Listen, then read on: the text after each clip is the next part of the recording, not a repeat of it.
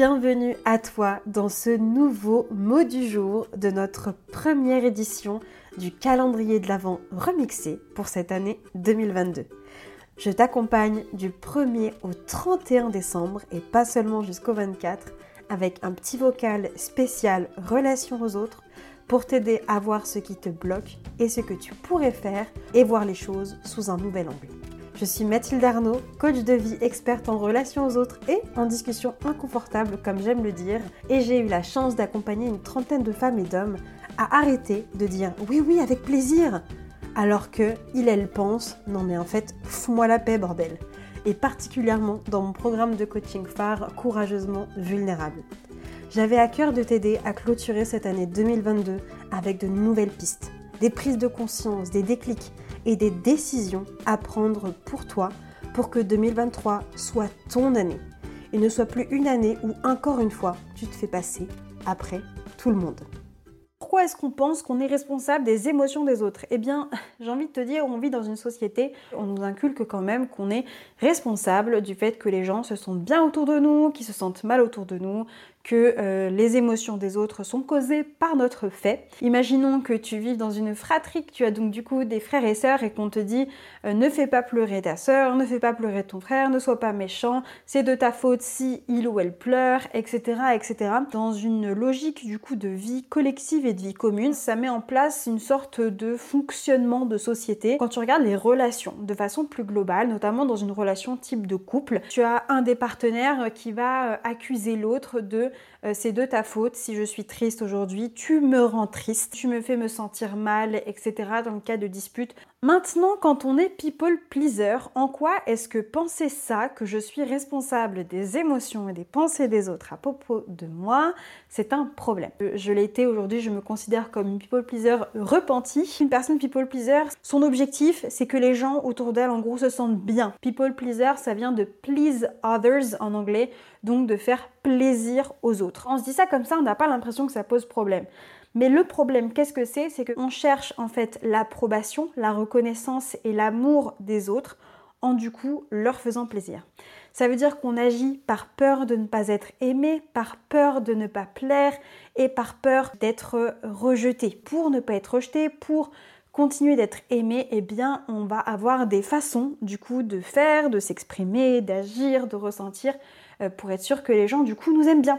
On pense vraiment au fond de nous que euh, si quelqu'un se sent mal, que c'est de notre faute en fait. Et donc on va tout faire pour essayer que la personne se sente bien. Je te donne un exemple très concret qui, moi, était vraiment très, très, très, très, très présent et qui encore aujourd'hui, je vais pas te mentir, je vais être totalement honnête avec toi, me joue encore des tours. C'est dans le cadre de conflits. Un people pleaser, c'est quelqu'un qui vraiment a peur du conflit qui va tout faire pour fuir le conflit, quitte en fait à euh, mentir, à renier totalement sa façon de penser, ne va pas le dire par peur de blesser l'autre en fait. Du coup, quand on est people pleaser, on va avoir vraiment tendance à se porter responsable pour les émotions des autres et se dire que si mon copain, ma copine, ma meuf, mon mec ne se sent pas bien avec moi, c'est de ma faute. Et ça, c'est un très très très très gros problème à mon sens parce que il n'en est rien. Et pourquoi il n'en est rien? Parce qu'en fait, les gens, en général, toi, moi, toutes les personnes qui t'entourent, nous sommes tous des êtres humains qui sont uniques et différents. On possède tous une cognition, donc un cerveau, qui est doté du coup d'idées, de pensées, d'émotions, d'expériences de vie, de vécu, machin de plein de choses qui sont différentes. Quand je pense que je suis responsable des émotions des autres, sachant que les émotions qu'on ressent sont liées aux pensées qu'on a à propos de la vie, à propos de la même personne, on va du coup penser des choses différentes et donc ressentir des émotions différentes. Parce qu'on n'a pas eu le même vécu en fait. C'est une quête qui est perdue d'avance parce que tu n'es pas dans la tête des autres. C'est-à-dire que même si tu décides de tout faire pour que la personne se sente bien avec toi, si elle pense de toi quelque chose qui euh, la met dans une émotion désagréable, j'ai envie de te dire, t'auras beau euh, être super agréable avec la personne, si elle a envie de penser que t'es un connard ou une connasse, très clairement, elle va ressentir un truc euh, désagréable à propos de toi. Ce que tu fais n'aura aucun impact. Donc c'est bon de se dire que on peut absolument contrôler ce que les autres pensent et ce qu'ils font à propos de, enfin, avec nous. Ce que je fais, la personne peut l'interpréter de façon A, de façon B, de façon C. Mais en fait, moi, je peux pas lui dire pense A.